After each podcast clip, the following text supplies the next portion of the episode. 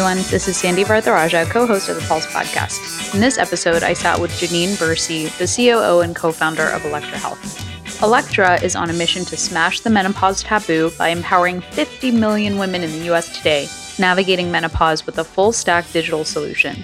Prior to Elektra, Janine worked at Google, the White House in the Obama administration, the US Department of Commerce, and Cityblock Health. Hope you enjoy the episode.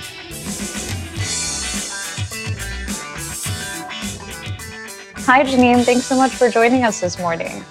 Thank you for having me. So, my first question for you, super important, is that I found out you were employee number three at Insomnia Cookies. Were you like literally in the store cooking the cookies or were you delivering them? Like, tell us more. So, Insomnia Cookies was my first job in college and my first experience working with a startup. I was a freshman and I saw a post in you know the student union and was looking for a part-time baker between the hours of 10 p.m. and 2 a.m. And so I was actually working with the two founders who were seniors at the time. We had a rental kitchen on Chestnut Street, and I was baking cookies, um, managing the store, cut my teeth recruiting and trying to manage bike delivery folks, and then continued on to build with them and expand insomnia to new markets. And we did a deal with Tasti D-Lite, if anyone remembers that brand. And it was really just my, my first exposure to working with a startup. That's wild. Certainly a productive way to use 10 p.m. to 2 a.m. Way more productive than I used that hour block back in college. Just a few nights a week.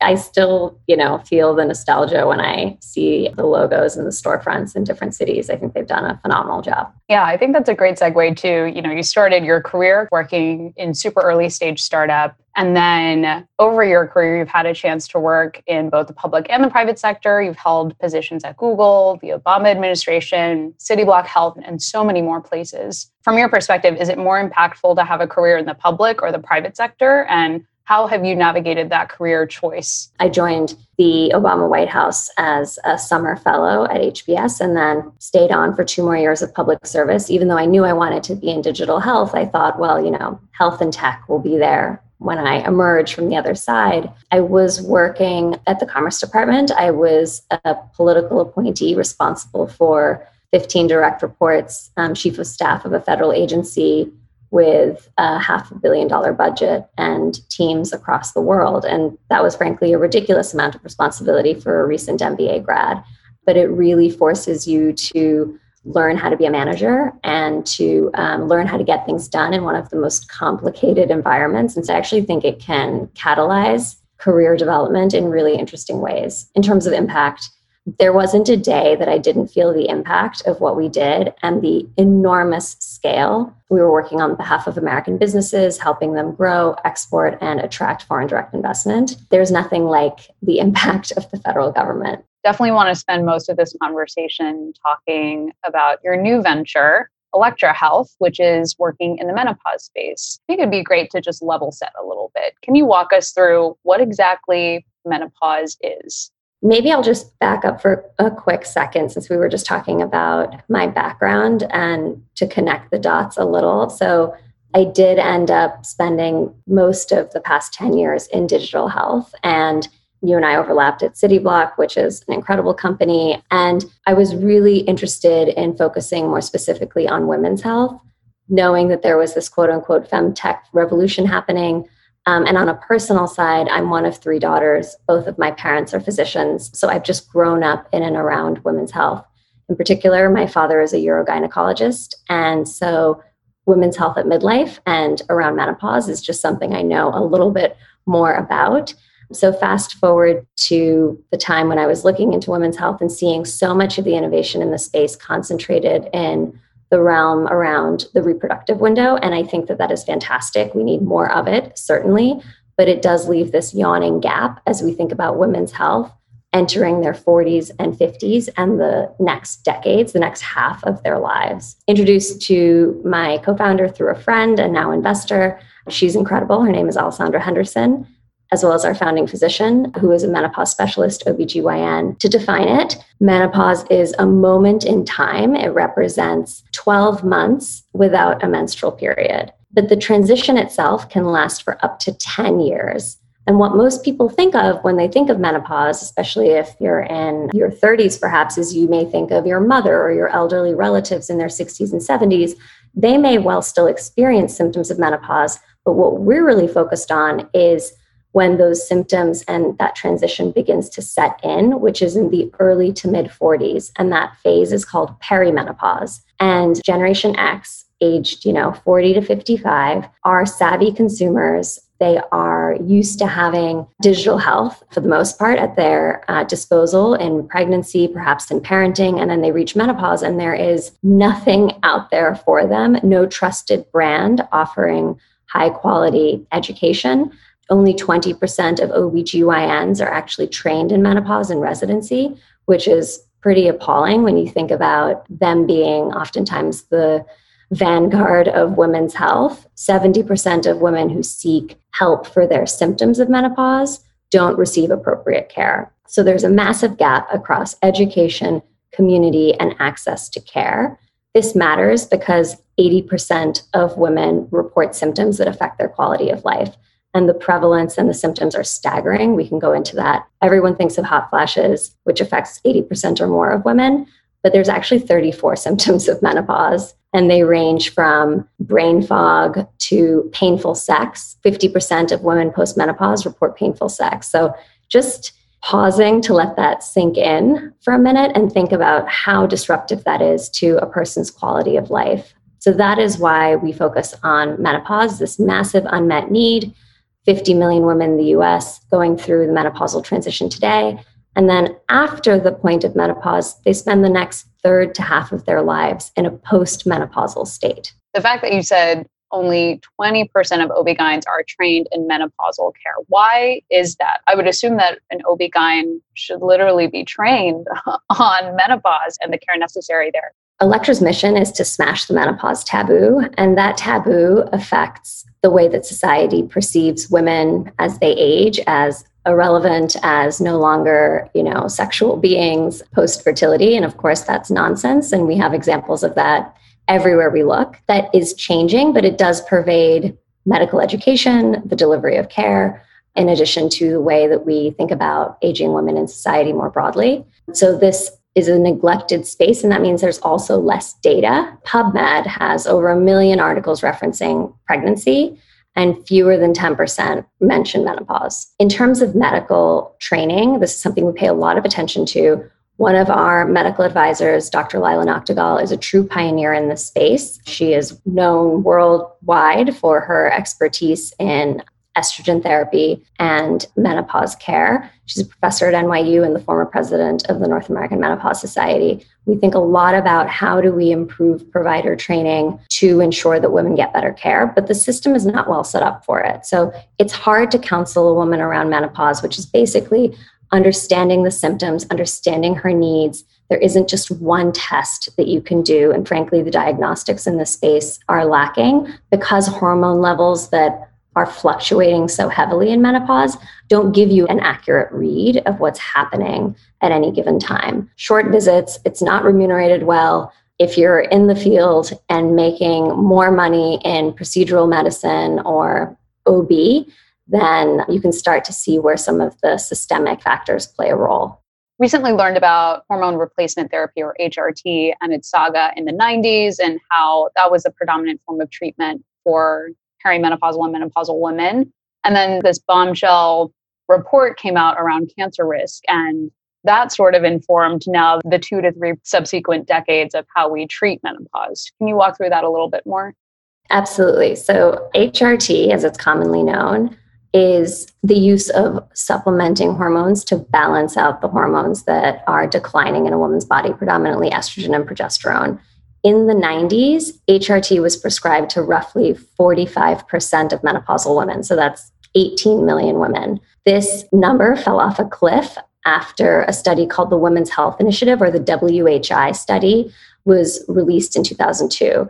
And the reason is because the initial findings suggested a higher risk of breast cancer, heart disease, and blood clots. And it led many women and many providers to abandon HRT basically overnight.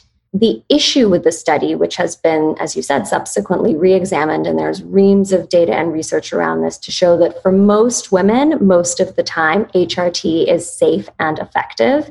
As with all drugs and medications, it is a benefit risk analysis that has to be undertaken in the context of the individual health history to understand, you know, does this make sense for me? Why and why not? Sidebar, one of our goals at Elektra is to educate women about their options and let them know what the research and the evidence has to say so they can make an informed decision. This study, the WHI study, looked at two specific types of hormones, and those findings were generalized to all types of HRT. And the subjects that they were given to were on average older and less healthy than the women to whom you would typically prescribe HRT. As a result of the media outcry nearly 20 years ago, the shift away from HRT has been really significant and it's caused a lot of confusion that we spend a lot of time trying to clear up, both with providers and with patients. And today, the North American Menopause Society, the gold standard of medical research in the space, says very explicitly that HRT is the first line treatment for many moderate and severe symptoms of menopause, and it is safe and effective for most women experiencing those symptoms, particularly if they start HRT aged 60 or younger or within 10 years of that menopause itself. It's now widely known that there are limitations to the study, and yet it has informed provider and caregiver behavior for decades now. So, just wanted to share some stats with the audience. In the next four years, so by 2025, 1.1 billion women are expected to be postmenopausal. So that's one seventh of the world's population. Pregnancy is nine months, but menopause, the transition, as you mentioned, can last anywhere from four to 30 plus years. The space is valued at about $600 billion of spending opportunity globally. And yet only 5% of femtech startups today address menopause. Why is that? I think it goes back to that entrenched stigma and taboo, as well as there isn't very much data. Although this is changing, folks are paying attention, and we're frankly thrilled to see new excitement and interest in the space. You know, so if you're someone in the audience who works at a health system or at a payer and you have menopausal women in your population, consider making that de identified data available. It would be an incredible resource to help further innovation in this space but where you know femtech in general receives a fraction of attention and resources menopause is a fraction or subset of that.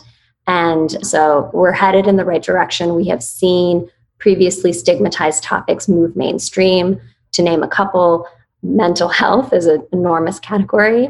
Erectile dysfunction as a very specific category, which affects, you know, far, far fewer individuals than does menopause. So we're very confident that this is the time to be paying attention to solutions and innovation for 50% of the population. You mentioned earlier that Gen X is a very powerful segment for a couple of reasons. They are the so called sandwich generation, they're controlling their children's spend, and likely their parents were baby boomers, their spend. They have high purchasing power, they're very tech savvy. How do you think about targeting that population through marketing channels, through product, through tech? Elektra today offers virtual care, evidence based education, and supportive community. And these three pillars of care, community, and education are really essential to support women throughout their journey. In terms of the demographic, we are talking about women in their 40s and 50s and beyond. This is conservatively estimated at an $81 billion market in the US. It encompasses both spend on healthcare and also wellness. And as you pointed out, these women are key decision makers for healthcare spend in the family they're also, and COVID, I think, has made this you know, clear, essential to retain in the workforce. And so, for employers who want to be on the right side of history, as well as frankly retain some of the highest performing folks in the labor force, it makes sense to really invest in solutions to support this demographic. We're seeing that employers are oftentimes still grappling with fertility benefits, parental leave. They're starting to think about caregivers. And our demographic are exactly those caregivers in the sandwich generation. They're incredibly busy, which means that what we offer has to be available to them on demand when they need it. They can't just carve out, you know, an hour a week at 7 p.m. to log on to participate in a group session. It really has to be on their schedule. And as I mentioned before, the space is really lacking in brand that represents high quality, evidence based education and curating what is, frankly, a really confusing and broad reaching set of symptoms, recommendations. Most women don't know where to start. We hear time and again, why did no one tell me? I just need a roadmap. Where is the what to expect when you're expecting? But for menopause. And so this is what Elektra aims to provide as the full stack digital companion to a woman over the course of her journey. Okay, there's this consumer segment with a really strong need and desire for a platform like Elektra, but who pays? Payers who have vendor fatigue, they may not be interested in purchasing a menopause platform when there are dozens of diabetes, hypertension, COPD, et cetera. The list goes on and on of specialty focused digital health solutions. Is there a cost burden on payers that we can quantify here? One of Elektra's advisors is Dr. Phil Sarrel, who has done the seminal work on the economic burden of menopause. And his findings are that looking at 500,000 lives, the impact of untreated menopause symptoms costs $2,100 per woman per year. And that is just looking at hot flashes alone. So, this is a truly massive space where we're seeing women with symptoms resulting in a cost to the healthcare system of four times their non symptomatic peers. There is much more work to be done here, but having come from a place like Cityblock and others where it's really important to make the argument around outcomes improvement and cost savings, I absolutely think that this is an untapped opportunity for payers. That being said, today women are taking matters into their own hands. They are the ones that are searching for solutions and looking for help. So we see this time and again. And to answer your earlier question about, you know, channels, the three things that women tend to do today is ask their doctor. We cover this, you know, enormous statistic where 70% of them leave dissatisfied. They search Dr. Google and there they'll find WebMD, They'll find perhaps academic journals, which are impenetrable even to the most savvy and educated consumer, and then a whole bunch of garbage that is frankly off putting and a little scary. And then they turn to their friends. Women's health is inherently social. And what we find is that when women find Elektra and they find our brand and our messaging and our mission to smash the taboo, they bring their friends along. And we've seen really sticky referral rates. So this is a direct to consumer strategy for Elektra to begin with, but we are very confident that it has to be B2B to C ultimately in order to scale the opportunity to more women via employers and payers. $2,100 per woman per year. That is stunning. Just to contextualize that for our listeners, that's on par with the cost to a payer for uncontrolled hypertension. Is that right? So, you know, there's an entire industry built up around heart health, around lowering your cholesterol, diet, etc. And here we are and, and there's this area that continues to be stigmatized. It doesn't seem like there is yet a lot of movement in the payer space towards targeting this. I think you know this audience is well aware of the verticalized offerings in consumer health, and there's a well-worn path of building a beloved consumer brand, building the data set around it, and being able to leverage that effectively towards enterprise channels with the customers. Intervening for women in the menopausal transition, so the 40s and 50s, is actually essential to preventing increased risk, which research is bearing out in the later decades. So that includes dementia, because estrogen is neuroprotective and there's a marked decline in brain health as women go from premenopause to postmenopause. Dementia affects women at twice the rate it does men. Hot flashes are also associated with heart disease, and some women experience hot flashes for over seven to 10 years. Osteoporosis 25% of women over the age of 50 die as a result of an osteoporotic hip fracture. We're not paying attention to this, but intervening in those 40s and 50s is really essential to improving quality of life, health outcomes, and certainly reducing costs down the road. So I think there's a really interesting opportunity here around Medicare Advantage as individuals shift from commercial to Medicare. I have to admit, as a woman listening to this, this sounds terrifying. Like to live with hot flashes and headaches and potentially have my bones deteriorate over a period of 10 plus years. Even frankly, you know, talking to my mom about this, she hesitates to open up. I think, you know, I saw her go through one of the loneliest phases of her life when she was menopausal, and we we have yet to talk about it. So, yeah. can we talk a little bit more about the experience of a woman going through menopause?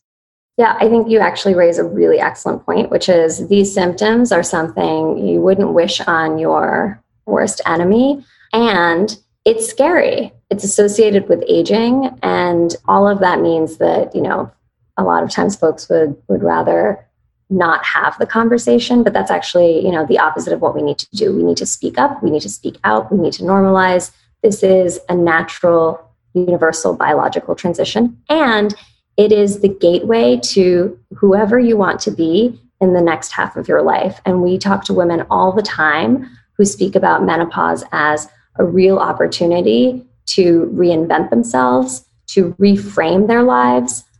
Oftentimes, it coincides with those who have children becoming empty nesters and rediscovering that they have the opportunity to invest in themselves, to spend more time focusing on the things that they love, finding new passions. And I think, you know, Michelle Obama really said it best. She devoted the second episode of her podcast to menopause. So, just an example of how this zeitgeist is really shifting the narrative.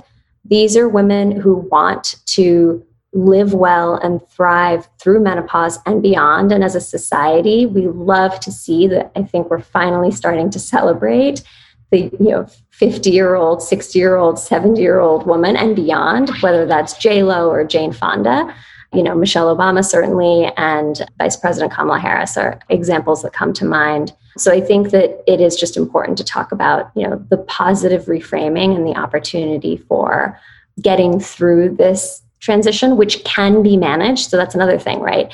We talked about this these symptoms, whether it's hot flashes or dry and brittle skin, changes to hair, anxiety and depression. So, on the emotional health front, up to 40% of women report anxiety and depression, which is really significant and not sort of paid attention to because this is about identity and who you are as a person.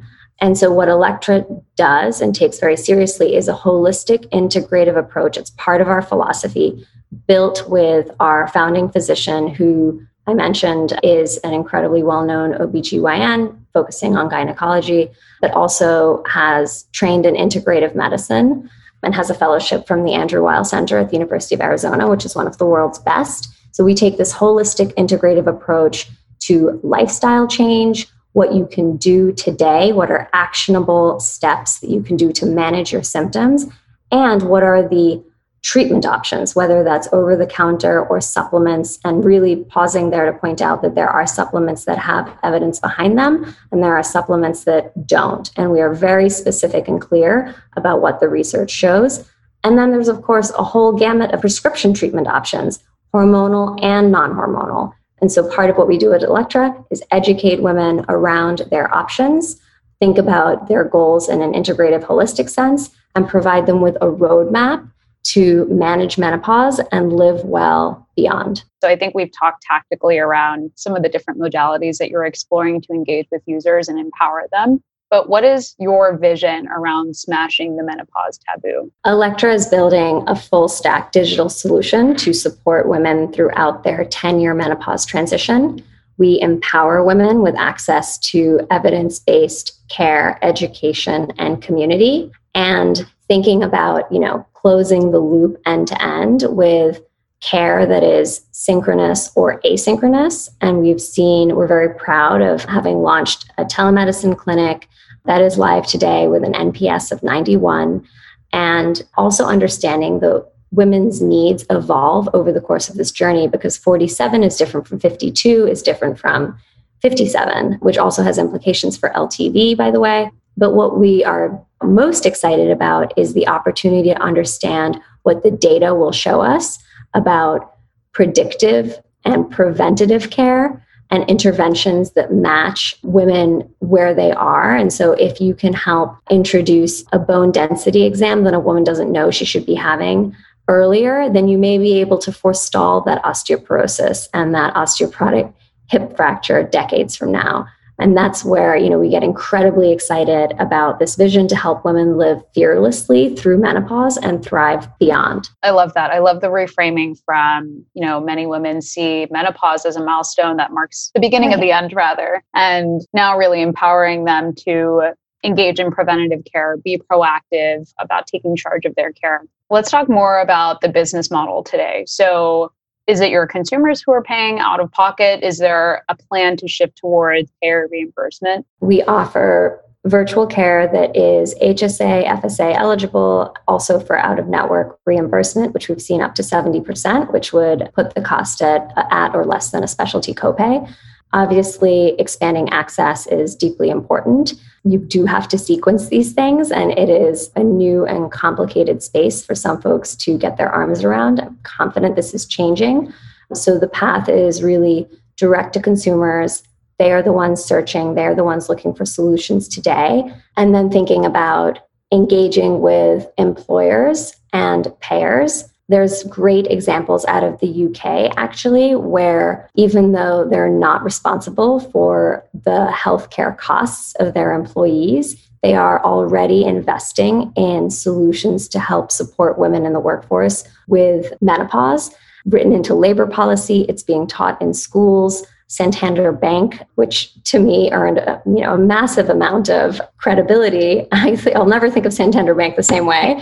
offered menopause benefits to their female employees, which I think is fantastic and pioneering, and it is going to come in this country hopefully sooner rather than later. And why the name Elektra Health? Ah, good question. So my amazing co-founder, Alessandra Henderson, was actually almost named Electra by her parents. And so that's where the name originated. And we think of it as really that sort of powerful alter ego that resonates with a woman who is you know fearless and powerful and able to be you know everything she wants to be as she looks to this transition and beyond Love that. And to reflect quickly on the business model conversation, I think this is a tried and true method for startups to scale. You go direct to consumer, learn what users want, find out what they're willing to pay for, drive growth and scale. And then, you know, when you have that evidence, it's so much easier to make the case to an employer that, hey, you should pay for this. Let's shift over to talking more about the product. So, one of your value props is ongoing and whole person wellness, which you've already talked about, rather than providing care to folks seeking it reactively. What are your marketing strategies to acquire users preemptively? You know, you mentioned earlier that the funnel is go to your doctor, get a lackadaisical answer, go to Dr. Google, fall down the rabbit hole, and then go to your friends. And between that second and third step, that's a very critical moment, it sounds like, but also something that happens offline.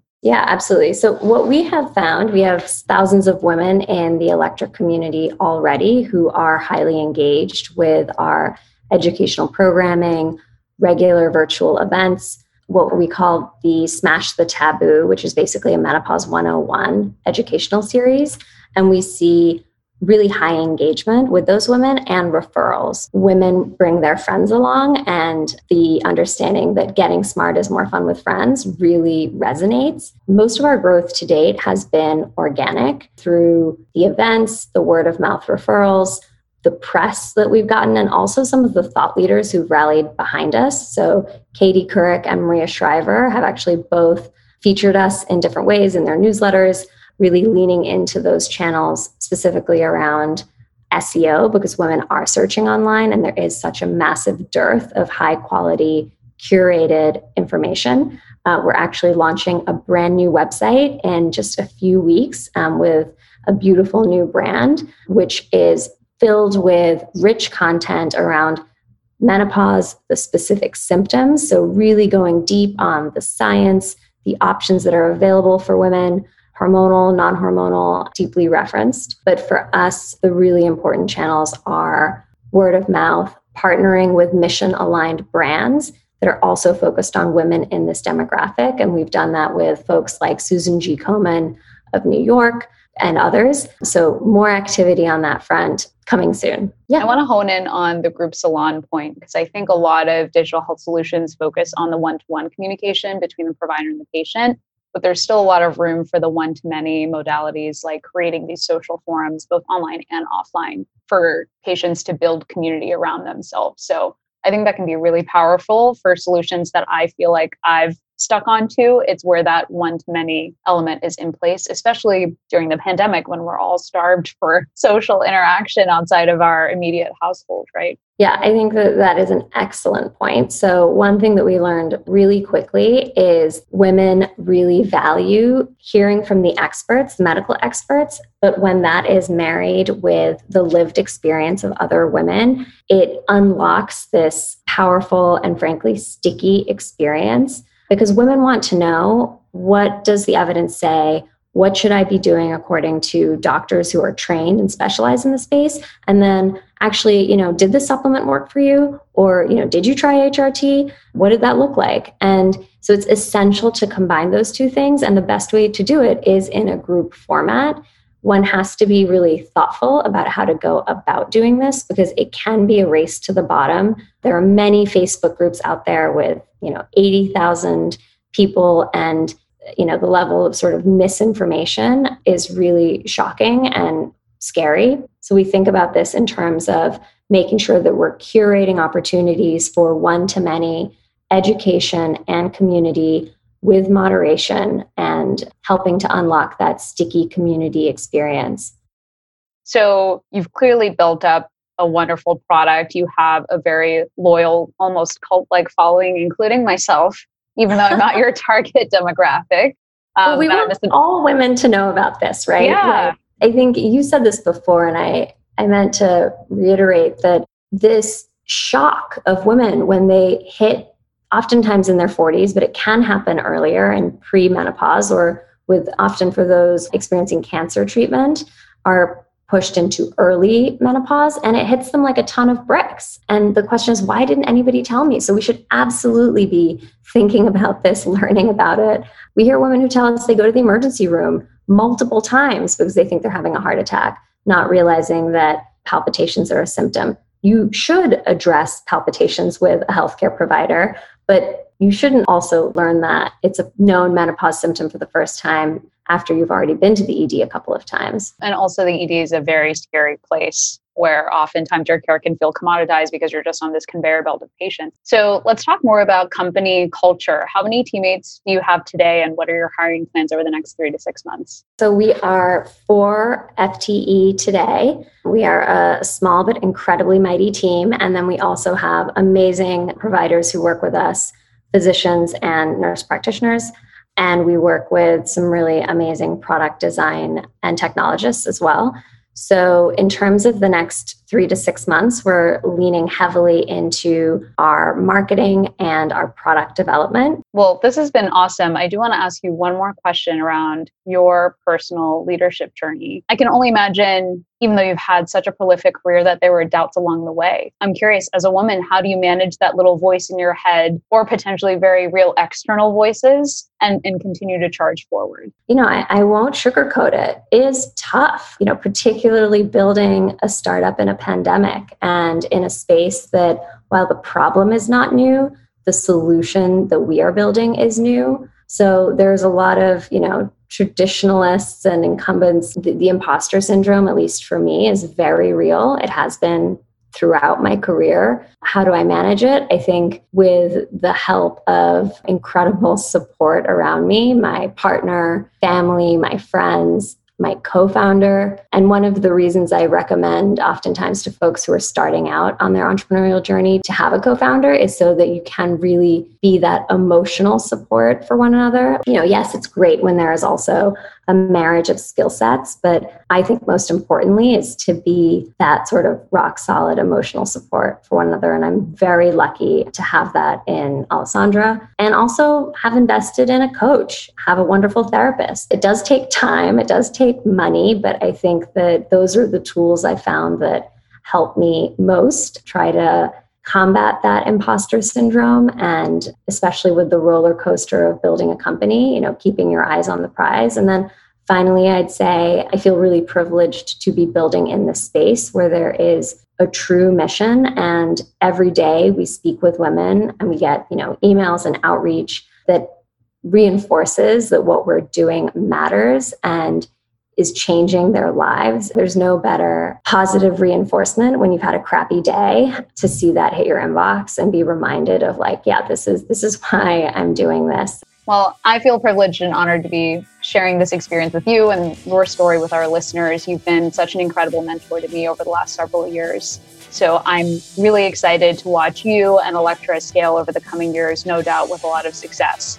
And we'll leave our listeners with this message that not every woman will give birth at some point in their lives. Not every woman will necessarily go on birth control. Not every woman will freeze their eggs or go on IVF, but every woman is going to go through menopause, many of them with really heavy symptoms that we still don't talk about. So I'm excited to see Elektra totally disrupt that space. Thank you, Sandy. We cherish your support. You've been a champion from the beginning, and I am a massive admirer of you as well. So I look forward to many more of these. Thanks, Jannine.